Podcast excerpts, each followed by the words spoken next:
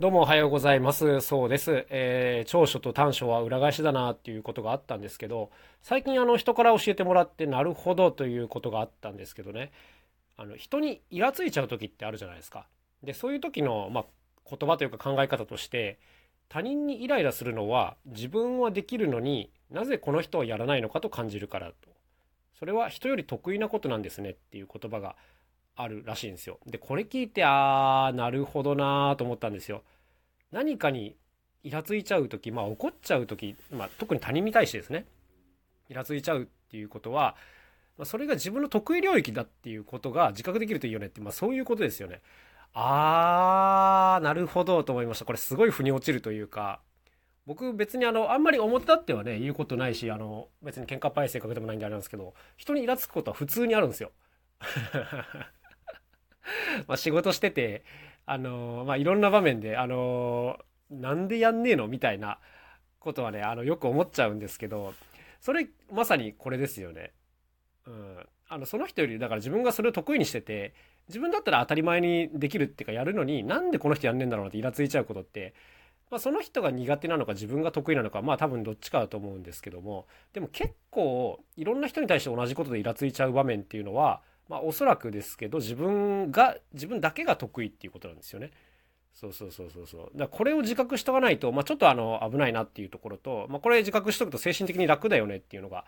ありますね。例えばね、僕ね、身近にいるんですよ。時間が全く守れない人が。で、もうね、勘弁してくれってなっちゃうんですよね、自分はね。僕はもうちょっと自分とその人切り離して考えるんで、正直どうでもいいと思ってるんですけど、でもね、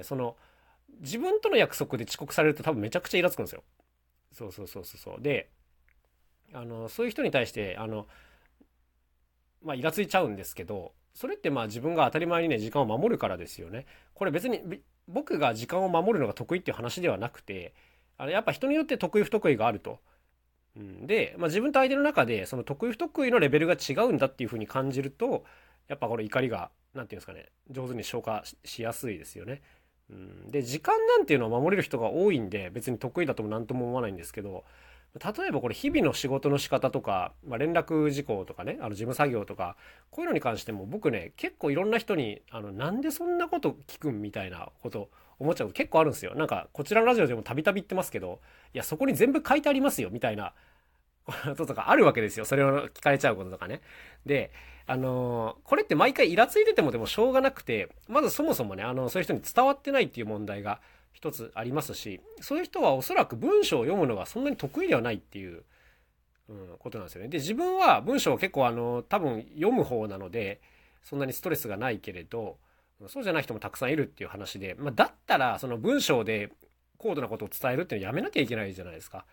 ね、それが自覚できてると別にイラつかないでいいよねそれはみたいな風に話がなっていくんで、なんかこうやっぱ怒る、他人に対してイラつくっていうのは結構なんていうんですかね、自分に合わせろよみたいな割と傲慢な感情だなっていうことをちゃんと理解しとかなきゃいけないなという風に思いますね。なんかそれは自分にとっては当たり前にできてるんだよねっていうのを自覚できてないと、ちょっと危ないなというところです。でも大人になってからやっぱり分かったんですけど、みんな人によって当たり前って全然違うじゃないですか。そう、僕にとっては例えば毎日仕事頑張るっていうのは当たり前なんですけど、やっぱそれって当たり前じゃないですよね、一般的に考えてね。そう。だから例えば愚かな意見とかを見てですね、バカな人っていうのは簡単なんですけど、なんかそれって何にも一歩も前に進んでなくて、ただただこう対立を煽るだけになっちゃうんで、なんていうんですかね、自分の得意なところをもうちょっと生かしてなんとかしようがないのかなみたいな、そういうことを考えれるといいですよね。なんか何にせよやっぱ考え方一つだなと思うんですけども、でもこの怒りをね、なんかこう学びに転換できるこの言葉っていうのはね、すげえいいなと思いました。はい、なんか精神衛生上いいですね。はい、というわけで今日も一日頑張っていきたいと思います。今日はね、名古屋で戸田川こどもランドというところで演奏していきます。すげえ天気いいんで、今日はね気持ちいいでしょうね。子供連れで芝生広場で遊ぶとかもいいんじゃないかなと思います。ってことで今日も一日頑張っていきましょう。また明日お会いしましょう。さようなら。そうでした。